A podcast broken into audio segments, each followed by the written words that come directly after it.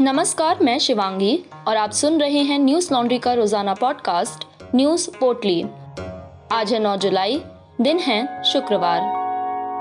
प्रधानमंत्री नरेंद्र मोदी ने देश में ऑक्सीजन की उपलब्धता को लेकर शुक्रवार को उच्च स्तरीय समीक्षा बैठक की। कोरोना की दूसरी लहर के दौरान देश के कई राज्यों में ऑक्सीजन का भारी संकट पैदा हो गया था और अस्पतालों में सैकड़ों मरीजों की मौत हो गई थी। जानकारी के मुताबिक, देश में 1500 से ज़्यादा पीएसए ऑक्सीजन प्लांट स्थापित किए जा रहे हैं। पीएम केयर्स फंड की ओर से स्थापित पीएसए ऑक्सीजन प्लांटों से करीब चार लाख ऑक्सीजन युक्त बेड स्थापित करने की मदद होगी। पीएम केयर्स की ओर से ये ऑक्सीजन प्लांट देश के विभिन्न राज्यों और जिलों में स्थापित किए जा रहे हैं। पीएम ने अधिकारियों को निर्देश दिए कि सभी प्लांट जल्द से जल्द संचालित किए जाएँ। वहीं दो दिन पहले ही दिल्ली हाईकोर्ट ने कोविड 19 महामारी से निपटने के लिए राष्ट्रीय राजधानी में तरल चिकित्सीय ऑक्सीजन का बफर स्टॉक बनाने के मामले में केंद्र सरकार से जवाब मांगा है। वहीं दिल्ली सरकार ने बताया है कि उसके पास 419 मीट्रिक टन एलएमओ है। न्यायमूर्ति विपिन सांघी और न्यायमूर्ति जसमीत सिंह की पीठ ने केंद्र को उच्चतम न्यायालय के 30 अप्रैल के आदेश के अनुसार उठाए गए कदमों के बारे में एक सप्ताह में सकारात्मक रूप से जवाब दाखिल करने का निर्देश दिया, क्योंकि ये मामला काफ़ी समय से लंबित है। उच्चतम न्यायालय ने उस आदेश में एलएमओ का बफर स्टॉक बनाने के लिए कहा था। न्यूज़ लॉन्ड्री देश के अलग अलग राज्यों, जैसे उत्तर प्रदेश, राजस्थान, महाराष्ट्र से लगातार कोरोना से हुई तबाही पर ग्राउंड रिपोर्ट्स कर रहा है। हम ऐसा कर पा रहे हैं क्योंकि हमें हमारे सब्सक्राइबर्स का सहयोग है। हमें सपोर्ट करने के लिए आज ही हमारी website Hindi dot news laundry dot com पर जाकर हमें सब्सक्राइब करें और गर्व से कहें, मेरे खर्च पर आज़ाद हैं खबरें। इंस्टेंट मैसेजिंग ऐप व्हाट्सएप ने शुक्रवार को दिल्ली हाईकोर्ट को बताया कि उसने नई प्राइवेसी पॉलिसी पर फ़िलहाल स्वैच्छिक रोक लगा दी है। दिल्ली हाईकोर्ट में व्हाट्सएप ने बताया कि उसने अपनी प्रिवेसी पॉलिसी को फ़िलहाल रोक दिया है। जब तक डेटा प्रोटेक्शन बिल कानून नहीं बन जाता, तब तक हम यूज़र्स को अपनी प्रिवेसी पॉलिसी अपनाने को मजबूर नहीं करेंगे। मामले की अगली सुनवाई 30 जुलाई को होगी। हाईकोर्ट ने व्हाट्सएप से पूछा था कि आपके खिलाफ इल्ज़ाम लगाया गया है कि आप डेटा एकत्र कर दूसरों को देना चाहते हैं, जो आप दूसरी पार्टी की मर्ज़ी के बिना नहीं कर सकते। कोर्ट ने कहा कि इल्ज़ाम ये भी है कि भारत के लिए आपके पास एक अलग पैमाना है।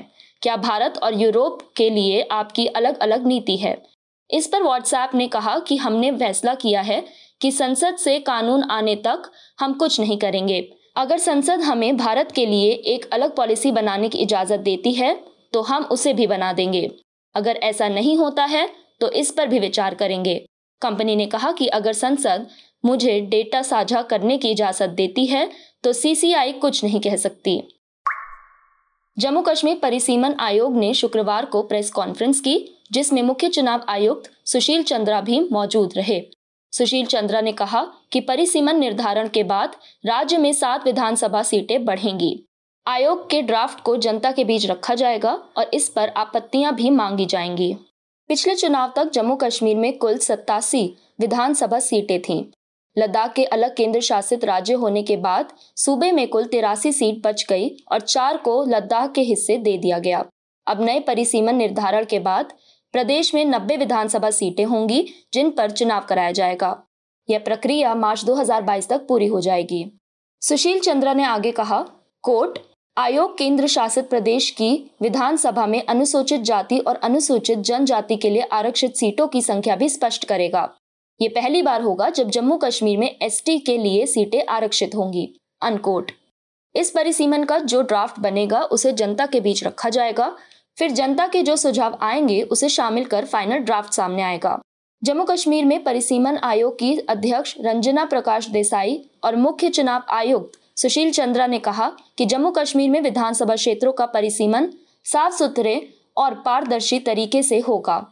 उन्होंने कहा कि जम्मू कश्मीर के विधानसभा क्षेत्रों का परिसीमन संवैधानिक प्रक्रिया है और परिसीमन अधिनियम द्वारा जम्मू कश्मीर पुनर्गठन अधिनियम के तहत ये प्रक्रिया चल रही है। आयोग की अध्यक्ष जस्टिस रंजना देसाई ने कहा, कोर्ट, बीते तीन दिनों में जम्मू कश्मीर में सभी राजनीतिक दल एवं अन्य प्रतिनिधि मंडल के सदस्यों से सकारात्मक माहौल में बातचीत हुई है। सभी की मांगों को सुना गया है और आने वाले वक्त में फिर से प्रतिनिधि मंडल के सदस्यों के साथ यहाँ पर आएँगे। अनकोट। गरीबी उन्मूलन के लिए काम करने वाले संगठन ऑक्सफैम ने चौंकाने वाला खुलासा किया है। ऑक्सफैम ने द हंगर वायरस मल्टीप्लाइज नाम की रिपोर्ट जारी की। ऑक्सफैम का कहना है कि प्रति मिनट भूख से 11 लोग दम तोड़ देते हैं और दुनिया भर में अकाल जैसी स्थिति का सामना करने वालों की संख्या पिछले साल के मुकाबले छह गुना ज़्यादा बढ़ गई है। रिपोर्ट में कहा गया कि दुनिया में करीब पंद्रह दशमलव पाँच करोड़ लोग खाद्य असुरक्षा के भीषण संकट का सामना कर रहे हैं और ये आंकड़ा पिछले साल के आंकड़ों की तुलना में दो करोड़ अधिक है। इनमें से करीब दो तिहाई लोग भुखमरी के शिकार हैं और इसकी वजह उनके देश में चल रहा सैन्य संघर्ष है। ऑक्सफैम ने कहा कि वैश्विक महामारी कोरोना वायरस के बावजूद विश्व भर में सेनाओं पर होने वाला खर्च महामारी काल में इक्यावन अरब डॉलर बढ़ गया। ये राशि भुखमरी को खत्म करने के लिए संयुक्त राष्ट्र को जितने धन की ज़रूरत है, उसके मुकाबले कम से कम छह गुना ज़्यादा है। ऑक्सफैम अमेरिका के अध्यक्ष और सीईओ एबी मैक्समैन ने कहा कोट भूख को हथियार के रूप में इस्तेमाल किया जा रहा है। लोगों को भोजन और पानी से महरूम किया जा रहा है और मानवीय राहत में बाधा पहुंचाई जा रही है। लोग सुरक्षित तरीके से नहीं रह सकते या भोजन नहीं पा सकते जब उनके बाजारों पर बमबारी की जा रही है और फ़सलों और पशुधन नष्ट हो रहा है। अनकोट संगठन ने सरकारों से संघर्षों को विनाशकारी भूख पैदा करने से रोकने का आग्रह किया और ये सुनिश्चित करने के लिए कहा कि राहत एजेंसियाँ संघर्ष क्षेत्रों में काम कर सकें और जरूरतमंदों तक पहुँच सकें। बांग्लादेश की एक फैक्ट्री में कल शाम को भीषण आग लग गई, जिसमें बावन लोगों की मौत हो गई। इस भयंकर आग में कम से कम तीस लोग घायल हो गए। समाचार एजेंसी एएफपी ने बताया कि आग इतनी भयानक थी कि कई मजदूर अपनी जान बचाने के लिए ऊपरी मंजिल से नीचे कूद गए। आशंका जताई जा रही है कि आग इमारत के ग्राउंड फ्लोर से लगी और केमिकल और प्लास्टिक की बोतलों की मौजूदगी के कारण तेज़ी से फैल गई। दमकल अधिकारियों के मुताबिक नारायणगंज के रूपगंज स्थित शेजान जूस फैक्ट्री में गुरुवार शाम करीब पाँच बजे आग लग गई और शुक्रवार की सुबह तक भी आग लगी हुई रही। बताया गया है कि दर्जनों अभी भी लापता हैं। यह अभी साफ़ नहीं है कि फैक्ट्री के अंदर कितने लोग फंसे हुए हैं। फायर सर्विस के प्रवक्ता देवर्शीष वर्धन ने कहा, कोर्ट, आग पर काबू पाने के बाद हम अंदर खोज और बचाव अभियान चलाएँगे। तभी हम किसी और के हताहत होने की पुष्टि कर सकते हैं। अनकोट। बचाए गए श्रमिकों और रिश्तेदारों ने आरोप लगाया कि आग लगने के समय कारखाने का मुख्य द्वार और निकास द्वार बंद था। उन्होंने ये भी दावा किया कि इमारत में आग से सुरक्षा के कोई उचित उपाय नहीं थे। सुरक्षा नियमों के ढील के कारण बांग्लादेश में आग लगना आम बात है।